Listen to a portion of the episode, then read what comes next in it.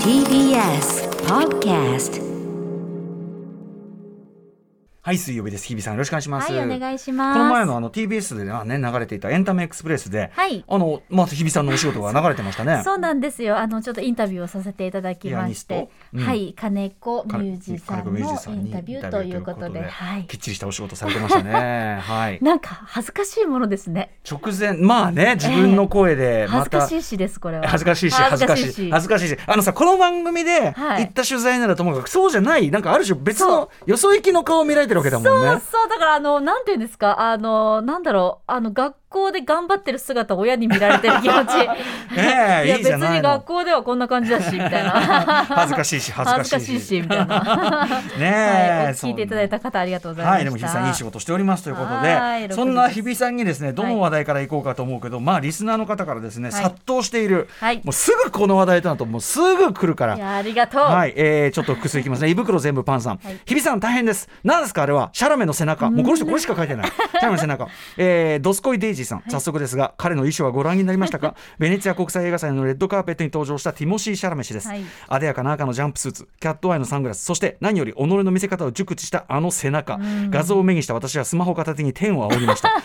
今回の日比さん的シャラメ注目ポイントをよろしければお聞かせくださなるほどいそしてテイラー・ラッセルのグリーンのドレス姿にも惚れ惚れして一緒にねツーショットで写ってた共演のね、はいえーっとあのこの番組で僕が映画表やってたと「ウェイブス」というね作品で妹さん役でね後半メインになってくる役でしたけどね素敵な方ですねテイラー・ラッセルさはんいグリーンのドレス姿にも惚れ惚れしましたえーボーンズオールのこ日本公開いつになるか待ち遠しいですですね。本と当に楽しいうみこですとで、はい、改めまして、シャラメさんでございます。はい、シャラメでございます。ん現地シャラメが時間2日はいということですね。はい。えーっとまあ、レッドカーペットには、まあ、今回の映画、今回の映画、まあ、だからそのなんで赤の衣装かっていうと、えー映画にちなんでるんですかね。おそらくなんですけれどもシャラメ氏がの髪が赤くなっていて、うんまあ、そういったキャラクターなので、まあ、ちょっとイメージカラーといいますか赤で推しで、まあ、夏だし。だと思うんですけどもでね。このハイダー・カーマンさんってこのデザインされた方これいつも一緒にあのあれですかね服提供してる人なのどかうななのかな、いつうもん、なのん人か特徴的ななんかセッ多トアップみたいないつも着てるじゃないです分か、はいはいはい。でいつもはでもさあのセットアップを中で直着みたいなシャツ着ずみたいなぐらいのそうそうそうあれやってましたあれはルイ・ヴィトンだったかなあビトンもあるしだったかなまあでも割とそれがトレードマークだったじゃないですかそそうそうそうれにちょっと細身のちょっとこうアンクルブーツみたいなのはい履いはいてはいはいみたいなそれがまあちょっと売りだったんだけど、え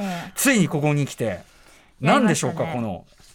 バックオープンバックオー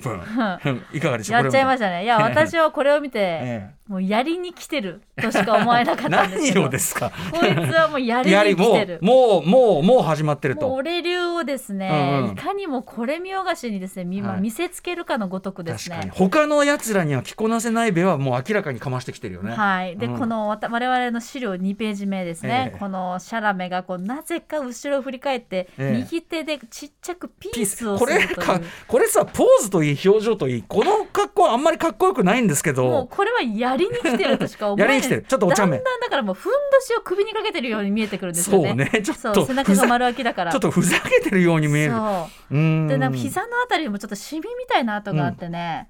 そうあ、そっかそっかそうかあの例間のチャリティーパーカーね、チャリティーパーカーをデザインされた人でもありますから日比さんも購入されただからもう多分バディみたいな感じだからハイダーカーマンさん多うん分デザインから一緒に考えたそとうかもね私は想像してるんですけでれやどっも,、ぱもう背中いっちゃうと、開けちゃおううんみたいな、始めちゃう始めちゃうやっつりに来てるんです、うこの人は。んうんもう今のお前ならいけるからいいけけるるからかないけるかなっついってけるかでも私うはん最初にですね、この彼の姿を拝見した時に思ったのが、はいうわシャラメお腹強って思ったんですどういうことお腹強いいや私これ例えばですよ、まうあんその着ないですけども着たとて、ええ私多分お腹壊すと思うんですよ背中が要するにその露出があれでお腹が冷えちゃうということおでしょう腹冷かえちゃうんですよ、うんうんレッドカーペット歩いてる間 にあそうそんないや絶対冷えやすい私もう本当お腹弱いんでじゃあ今再びあのへそ出しなんか流行ってますけあど絶あん対のやらないです寒いもん、うう絶対寒いもなんへえあそうもう絶じゃ対無理ああの例えば冬場なんか腹巻きしたりとか寝るはい時とか、あそうですそう寝る時腹巻きうん絶う対、んうんあそだからうもう彼はお腹だって前回うもん素肌にジャケットやってたし、割とだから素肌系いくよねだからお腹強いんだなって思おって腹強いそこが関心ポイント、はいしかもこれねなんかあのすいませんね細かい話しててあのその振り返りざま、はい振り返り振り返りピースのうんこのシャ,、シャラメの写真足元の膝の裏あたりにちょっとなんかシミみたいなの見えるよねっつって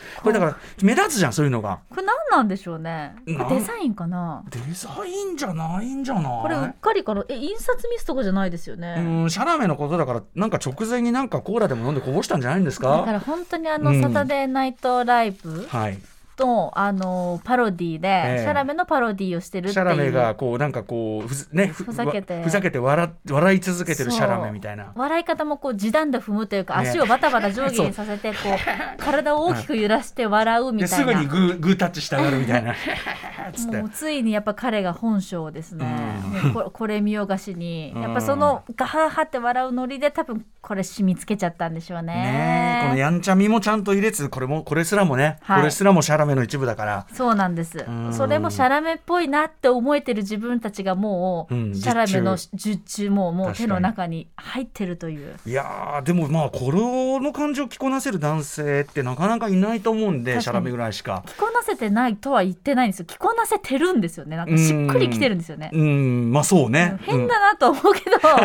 変だなーっていうのは思うけうんれでどもシャラメじゃしょうがねえかって思わせる何かがありますもんね。そうなんですよ確立シャラメブランド確立してるんですよね、はい、ぜひ皆さん、ティモシー・シャラメ、ボーンズオールの、えーこの ベネチア国際映画祭のレッドカーペット写真、いろんなね、あのネットとかに出てると思います んで、ご覧いただいて、はい日比さんのこの始まってるぞ、こいつという感じを始、まってるやってるぞやってるぞというのとおやりに腹来た強いなとうん、あ れを2点あたりを共感していただ実け感していただいて、2点を、はい二点 二を強化、ボーンズオールもね、まあ、ティモシー・シャラメ主演となれば、まあ、日本でも後悔しないわけないと思いますんで。コールミーバイオネーム君の名前で僕をあわかんないあのあの監督ね、 Call me ルキ、僕のルカ、はい、うんはい名前を言えな わい、サかんなスくなっペサスペリアの、はいねはいリメイクでもらうルカ、はいはい、ううがーの、みたいな。 ごめんなさい、すみません。とも何も映画ファンのくせ言えてないんでに。すけ映ど画ファンのくせに。ね、その同じ監督ですからね。の間監督違いないですからはい、ね楽。しみですはい、ということ で、ティモシー・シャラメ情報も来たところで、日比さん、さらにですね、とあるお仕事、今日はでも結構日比さん大活躍の日そうで。そうそうそうあの6時半台のカルチャートークも日比さんの話ですそうしですそうです、あのもう一件日比さんがとあるものにデビューしたということで、こはーいちらのお話をしたいと思います。アフターシックスジャンクションン After Six Junction. 9月7日水曜日時刻は6時今7分ですラジオドッキの方もラジコドッキの方もこんばんは TBS ラジオキーステーションにお送りしているカルチャーキュレーションプログラムアフターシックスジャンクション通称はトロクパーソナリティは私ラップグループライムスターの歌丸ですそしてはい水曜パートナー TBS アナウンサーの日々真央子ですあちなみにあの昨日8時台ゲストにアトロクブッククラブゲストにお越しいただいた、まあ、セッションでおなじみ荻上チキさんあの昨日先ほどもねあのなんか番組の中でもお話しいただいたみたいですけど、ええあのそあの後にこう Amazon オーディブルの収録ポッドキャストの収録、えーお付き合いいただいて1回前後編1個ずつに1時間以上ずつぐらい話していただいてねえチキさんめちゃくちゃお忙しい中でですねやっていただいてこれがめちゃくちゃ面白かったんでうわー楽しみあのはい昨日の特集と合わせてですね、ええぜひちょっと楽しみにしてくださいとはいいう感じでございます。今回はもうちょっと。おはいかわりおかわりというか、チキさんのあれを知そうなりんたでい、すよこれを知りたいっていう。そうなんですよ。そ のだし、あのおすすめいただく、まああのあのオーディオオーディブルの方はおすすめ本なんですけど、あのまあ社会についてとそして後半はまだみたいなね感じなんですけど、まあお話も面白いし、そして本当に勉強になるから、うんうんなんかお忙しいの分かりつつですね、もうもう一冊もう一冊みたい なアンコールアンコールみたいな感じでね、ちょっとあのせがんでしまいま して、はいあのいっぱいお話伺ったので本当にこれ楽しみにしてください。セッションのねリスナーの方もぜひ聞いていただきたいと思います。そんな中日比さんがですね、はい はいいろんなことに挑戦中でございます。ありが今と日うもございねます、音声ガイド、はい挑戦していただいたというね、そうなんですこちらのお話をカルチャートークでするわけなんですが、はいさらにこんなものにい帯、あ、言っちゃいましたけど、いや日比さんが、 日比さんが帯って言ってしまいましたが、言っちゃった。言っちゃった。何、何デビューしたんでしょうか。はい。帯デビューです。帯デビューはよいしょありがとうございます。帯ら帯ら。あ帯コメンら第一歩。帯コメントというやつですね。はい。今のは本の帯ですい。ね。うん、初めてだったんですね。初なんですえよ。ーどなデビたューの戦、はい。はい、それはですね、私がですね、飲酒における師匠と、あの、 勝手に呼ばせていただいております。パリッコさん、鈴木奈緒さんの待望の新刊、ご自由にお持ちくださいを見つけるまで家に帰れない一日の帯コメントを担当いたしました。なるほどこの番組でもねおなじみというか大変お世話になってるお二人でございますお世話になってますお二人ともねあのー最近もうずーっともう本出し続けてますけど協調はまた久しぶりかなひょっとしてねそうです、そうなりまうす。んはい。はいということで日比さんがなんと我らが日比さんがですね、えー参加されていると帯にいやねしかも帯の並びですよ、はい日比さんのが左側右側にドーンといるのはスラッパー坊主くんです。はい、そうなんでうす。ーん坊主さんの脇に私おります。坊主くんも結構オビラーとしてなかなかね、あのトップランカーでありまいすかやら。本当うんにベテランオビラーのベテランオおビラー隣にこんな新人ルーキーオビラーがですいねやいやいやいや。参加させていただいておりますでも一発目って意外にも思うし、はい同時に先ほどね日比さんと話しててそういえばあのフリーアナウンサー、まあ、宇木宇垣さんが今ものすごいオビラーともしうて超オビラー今多分一番売れっ子オビラーの一人かもしれないけどトップランナーですねトップランナーですけどあの局にいる確かに社員の状態のアナウンサーさんが帯って意外とないかもねとそうちょっと思い浮かばない。多分チョイスの選択肢うんに曲穴ってそんなに、ねそう入りにくいかなとも思うのでかもしれないけどいね。や大変ありがたいまさかの私がって思ったんですけど、はい、これははいだからもちろんそのこの番組を通してね、ねえあの花開いたやっぱりその、はい飲みラーとして の飲み飲飲み師飲み師飲み師としての飲み師よいし飲みいやい師やそしてよいしとして のうんよいしよいしとしてそうのなあんれですがよ買われたわけじゃないいですやかー。ですからこの、まあ、デビューがですね記念すべきデビューえが、え師匠と呼んでいるお二人の強調でデビューらせていただくというのは、うんはい大変にありがたくてですね、うんただめちゃくちゃ緊張しました。やっぱりそうですかねやっぱりはい、これは多分20時から40時ぐらいでっていうふうに、うんあのお声かけいただいて短いよね20時40時なんかもう俳句の世界だからそんなんそうさでしかも本の、まあ、顔になるわけじゃないそうでですすか。ねその本の魅力をええこうしかも自分の言葉でそう表さなきゃいけないわけで。あら何かしらって、まあ、いわゆる CM 的なことですよね、うんうんうん本取っての帯って。はいはいだからめちゃくちゃやっぱり考えて、うん読んでてすごい楽しかったしもうゲラゲラ笑いながら読んだんですけど、今回の新刊も、うんうんただ「あ私帯考えなきゃ、うんうんどうしようどうしよう」みたいな感じで、もう8個ぐらい考えて、あ八やん、うんはい、8案ぐらい考えて5案に絞って送ったって感じあで。でこの中で良きに 良きものを、うんうんうんあの切っていただいても肉なり焼くなへりー何でもしてくださいという形でお送りしはいはたい形で今回これを選んでもらったんですけどこもれちなみにあのーまずこれ読んでいいですかこのあの帯で書かれたやつはありですかいいですねいいいいでですすかねははいい、えーこの本ねごまずた本のタイトルが「50にお持ちください」を見つけるまで家に帰れない一日というパリッコさんと鈴木奈緒さんの本なんですがそれに対して、えー TBS アナウンサー日比真央子さん、えー5個あるうち提出したうち、まあ、編集の方が選んだんでしょう、はい1個こんなこと言ってます、はいこれいつもかっこねいつもの景色にね再びかっこで幸せを見つける天才2人がここにいつもの景色に幸せを見つける天才2人がここに笑って癒されてお酒が飲みたくなるというね、い、いですねいい大丈夫ですか大丈夫です帯あののベテランのあの歌丸師匠としてはいかがでしょう僕そのえっとパリッコさんのあれだねあのスーパーの2階にあのノスタルジアスーパーの2階にあるの時の帯があのーえっと、今そこにある幸せを見つける天才だっていう,、うんうんうんどんなどんな時代あのコロナ禍でもあったんで、んうんうんどんなどんな時代であってもあの今そこにある幸せを見つける天才だっていうのが僕のあれだったんでこうある意味こおうー同じこと言ってるリンクしました。セイムあセイムセイムプログラムーあー、リンク、リンク。セイムグループっていうのがライムスター用語 であのなんかたまたまお互いのなんか選んだものが一緒だったりした時にセイムグ ループセイムグループまあ帯状のセイムグループねセイムグループよおーねちょこれいいじゃないいいじゃないありがとうございますだしあのやっぱりちゃんとこうなんていうかなお酒が飲みたくなるこれ大事なことですよねうんうんうんいや本当にいつもお二人のお話を聞いてたりご本を読んでたりしてて思ったことなんですけど、うんうん特に今回は、まあうんコロナ禍かつちょっとコロナから抜け出した頃のお話も入ってたりしたので、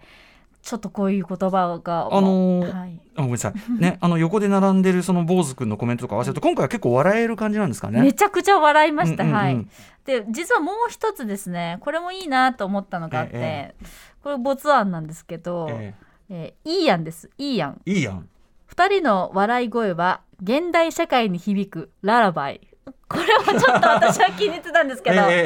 ええララバイは結構えラあ来たなと思ったんですけどララバンカですか。いいんですか、そんなの。はい、なんかうんいいなと思って、えええええと思ったんですけちょどっと、ちょっとこう、えっと、こうあえて考えさせ る。あえて考えさせる。でもちょっと多分酔っ払った気持ちで降りてきちゃったやつなんで。ええええあーでもわちょっとこれはわかったわかったであのララバイっていうこう意味とかじゃなくて多分音だけ響で、きねそう。だしね、あ選んのじゃったねの。、僕はわかります。日比さんがね、言ってる感じ、ララバイ。あそうそうそうそうララそバイこのう。テン指、ション的に。この指をね、 Yeah こう、なんていうの、いやいや、ララバイ。おいおいみたい な。それは乾杯みたいな。それはあの字だとちょっと伝わらない場合がね そうかそうか。ララバイイって多分言いたかっただけなんですけどねうん。多分それ編集のラ方もラバイ乾杯みたいな感じで行きたかったんですけ編ど。集の方もそれあこいつララバイ言いたいだけだな そうそうそうバレたバレた。えいいやんいいやんははカットいいやはんいカットですさらにさらにはい。えーさらにですね。うーんあでもちょっと恥ずかしいな ボツ自分でボツは紹介するの恥自ずか分しいでな読みたいって言ったんだな恥ずかしくなってきた教えてよやめるもうやめるなんでなんでダメだよもなんうでやめるだよ途恥ずかしい中途中までやっいてるやあんたも似たり寄ったり ですし 似たり寄ったりなだし批評しない批評しなやいだかやだやらだや批だ評しないかだってボらツだもんボツええやだやだえでボツはそのいっぱい案出すのをね僕じゃあそのオビラのパイセンとして言うならばですよ、はい、いっぱい出す派っていうのいるわけ、はい僕そんなにいっぱいあの出す方じゃないんだけど、は例えば低みの単行本出した時はいにはい三浦大知君お願いして、あのリスクしかない参加をしてくれたわけ、何の得もない参加 をあのしてくれて本当にありがたいんだけど、その時やっぱね大知君5個ぐらいであすどれも良かったのねすごいね。ああじゃあうん私も小川さんにどうすればいいか分からなくて、放送作え家え小川さんにまず聞いて、はい通常どうするんですかっていうのを聞いて、うんうんいくつか出してくれてもいいよってことだったのなるでじゃあじゃあもうやんじゃうやんじゃうよ。 「でやん」「でやん D うん」うわは ずいやいやララバイが結構私的にはうん謎に気になるララバイララバイ乾杯みたいな、えっ、と D やん乾杯までかけるじゃん。 確かに書けなか った、えーコロナに嘆く暇はない幸せはすぐそこにあったということを2人が教えてくれた一冊いいじゃん。ちょっとこれはちょっと普通うん、まあてかシンプル長い思う思うにあのいいんですが、はいその今回の本の笑える様子感じ、うんうんうん笑える感じっていうのがちょっとそこれだとこ確うかにえもみがね強まる分ねなるほどっていうのなんだからこっちでいいのかうもしれわなあいちょっと不安になってきたないや違うだからいいっつってる今の状態がいいってる現状 そうかそうか現状がいいっつっでてもるこれ字数を考えるええええと思いが溢れる問題っていうのわわかがりますわかり生まじすますね僕は割とね多くなりがちなのよ、はい向こうが言ってきた何文字程度とか書いてあるじゃんあ程度がそうてそう何文字以内ならともかく、んうん何文字程度だから、あ程度なんですよねって感 じであの結構がっつりオーバーして、で僕の場合はあの案は、はいあの複数案出すというよりはもし多すぎたらここまでに使ってくださいとか。あああとこっちを大デカ字にしてこっちを細字にするというレイアウトもありといやかそれはもうねベテランだからできる技ですよあとそこうしてあとこっちを表にしてこっちを裏あのフルは裏に載せるとかもありとか裏といそううそ場うそう所があるのかただね僕は決してだからそういう意味ではスマートなおびらとは言えないんですよやっぱいやいやいやねいやあの言いたいことが多すぎてはい大体それはあの俳句としては綺麗にまとまってなくてえ歌丸さんってあれですかあの読みながら考える人ですかそれとも読んでから考える人ですかあーどうだろう場合によるかな場合による場合によってはもう大体こうだなと思って読み始める場合もあるしーなるほどちょっ今回は大体こうだろうみたいとな見立てをつけてそうそうそうはあはあはあ例えばさあの本の内容そのものより、まずこの人の説明の方が最初に必要だろう例えば昨夜長谷さんの、えっと「ゲラップスタンダップ戦うために立ち上がれ」彼の本の時はまずそのスタンダップコメディっていうことの説明を表にガンってした方がいいんじゃないかなと思ってスタンダップコメディが必要なんだっていうそこにでそしたらデーブさんと一緒だったって聞いてたからデーブさんいやあのデーブ・スペクターさんねはいはい昨夜長さんと親交がある人があるから多分デーブさんはサクさんのことを書くから、俺はスタンダップコメディのがなぜ必要なのかってことを書けばきっとバランスいいだろうとか。なるほどみそうたいいうなバランスかうんうん、でそれあはーそれはでもそのあのインフォメーションがあったらでサクさんの時でもあのパリッコさん鈴木奈々さんもはっきりもうファンがいる人たちですから、うんうんうん全然そこはいいわけですそんなのうんそこはすっ飛ばしていいわけです。はあいやこれちょっとオビラーたちの極意みたいなの聞きたいですね皆これさはんのハね、いやだからウツー前からね、ちょいちょい浮上はしている帯特集、ついに、昔あの、ウィークエンドシャッフル時代に、オビワングランプリというのをやったんです ね。あのー、まあ私が結構帯ラとして、はいあのー、やり、やってたので、はいあの、いろんな人から、まあ、その本の帯をつけるというやつをやってるこれすごい面白かったんですけど、ほうほうほう今回はその確かに帯を実際にいっぱい書く人、宇垣さんからもコメントもらったりね、んうんうんうんえーあと編集者の意見。あと本屋の意見例えばこの帯つけたらめちゃ売れるようになった本うわーいやそれ聞きたいですねあるでしょ確かきにっとね。ねえ、うんあだと字体とか字の大きさとうんはいか、はいレイアウトとかこれ今回写真結構大きく入れていただいたんですけど、うんうんはいはい写真ないバージョンもあるじゃないですかありますねうんあれをどうやってこうジャッジしてるのかとそかうまあでもこれはやっぱりそのお二人の有名人ってことでしょうね坊主君とひびちゃんというちょっともういやうわーでもねこれねやっぱ私でいいのかなっていう何をもおうっし本ゃいます当いやでもそう、そうなのわよ私なんか自分の顔が乗ってる時にあこれで売り上げの何パーね阻害してるかと思うと いやいやいやいや心い苦しいやいやいやいやいや、でも俺なら嫌だみたいないやでもやっぱりねそれはもう買っていただけるか どうかっていうそのこれがはもう編集者の判断だからもうすごいもうだからねそう知らん知らんもう頼まれたからやってんのそみうたいかなそう感じでかそうねその問題かうんいやいや本当にだからビール持ってる方が良かったかなとかいろいろ考えたりしてあビール持ってるそう写そう真そうもうんもう前向きにビール掲げてるやつの方がなんか良かったのかなとか そん大丈夫かななとかそいろんいろな写真のことまで考える人なかなかいないですけどね。い いやいやいやまあでもありがたいでうすん本当にこう大好きなお二人の、はい。ね、帯にまた入れるっていうのがまたちょうんっと作品というか本へのうん向き合い方が全然違うんで、確かに。売れてくれって今すごい思って確ますかに確かに。そちょっと責任の一端をね、 そうそうそう負ってる感じしますもんね。もう重版かかってくれみたいな気持ちでいますけれども、ぜひこのご自由にお持ちくださいが見つけるまで家に帰れない一日パリッコ鈴木奈緒さんお二人のね本あのまた番組にも当然お招きしてはい飲酒企画あのやると思いますんで、はい今月末かえっらとスタンドブックスさんより今月末に発売ということなんで震えて待てといったところです、はいえー税込み1980円でございます日比さんはのねコメントがあったから売れたという感じにしましょうあー頼むぜララバイ ララバイはい、言いたいだ乾け杯はい今日は何をやるんでしょうか、はいこの後すぐカルチャー界の大丈夫この後のコーナー ハワイの気になる人物動きを紹介しますカルチャートークのコーナーではアトロクオリジナル音声ガイド作成プロジェクトの途中報告といたしまして、うん今回のプロジェクトの発案者でありバリアフリー活弁士のダン小太郎さんをお迎えいたします今このプロジェクトどういった状況なのかどこまで進んだのか、そもそもなぜこれを始めたのかなどお話を伺いますはい、えー、あとねそのなんかこう日比さんから見て今どういう感じなのかとかね、ちょっとねあのちらりちら見せしていただけるといや本当にね、はいもうとんでもない発見がもう次々とあって実は昨日検討会やったばっかりなので、はいちょっとそのお話もできたらとほ思やいほやのます。レポート、はい、お待ちしております。えーそして7時からの日日替わりでライブや DJ プレイをお送りするミュージックゾーンライブダイレクト今夜の DJ はこの方です。番組月1レギュラー TRF のリーダー森上番長 d j k o さんが登場です。そしてはい、その後7時40分頃からは新概念提唱型投稿コーナー。あなたの映画館での思い出や体験談をご紹介、シアター一期一会です。そして8時台の特集コーナー、ビヨンドザカルチャーはこちら。日本のいやさ世界のヒップホップに決定的影響を与えた歴史的超重要作映画「ワイルドスタイル」を日本に持ち込んだ男そして世界で初めて劇場公開した男葛井勝助さんインタビューです。はい、えーそんなヒップホップ映画の金字塔映画「ワイルドスタイル」制作40周年を迎え先週金曜日よりリバイバル上映が始まりました、えー1983年このせ映画が世界に先駆けて日本公開されたでそれと同時に映画の出演者たちが退去して来日して、はい、でいろんなパフォーマンスしたことで例えばブレイクダンスする人が増えたりとかあとスクラッチとかってやり方はそれまで分かんなかったの音だけ聞いても。今では DJ 松永さんがそういうことですよ世界で披露するトップ松になった永もそうですワイルドスタイルなしでは誕生はしなかったでしょうというようなことがあります、まあ、この国だけじゃなくて世界中の人がそのヒップホップとは何かというのをこの映画で知ったという人が本当に世界中にいるわけです、まあ、非常に局地的な文化だったんでもともとは、ということで歴史的超重要作「ワイルドスタイル」しかもですねこれがなぜ日本で最初に世界へ先駆けて公開されたかの背景にはとあるまあ、比較的誰でも知っている日本のある超有名な日本映画の超大作これの存在があるんですね。はいということでこのね、えーヒップホップと日本をねこう結ぶ日本映画を結ぶミッシングリンクと言いましょうか、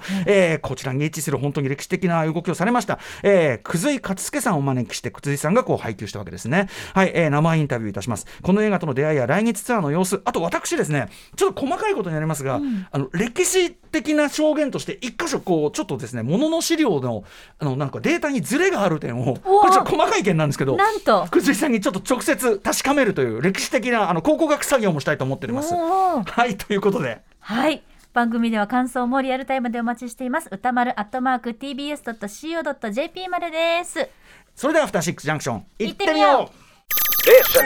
After Six Junction. はい残り20秒なんであれですけどあのパリッコさん、鈴木奈緒さんのその新刊、 はいなんか中身めちゃくちゃ面白そうねもこうれねね。全部真似したくなっちゃう。デイリーポータル Z の連載をまとめたということですから、はいなんかこう面白く楽しく飲む方法みたいのが、そうなの毎回小分けで入ってるみたいな。すがし顔ゲームやりたい。何それ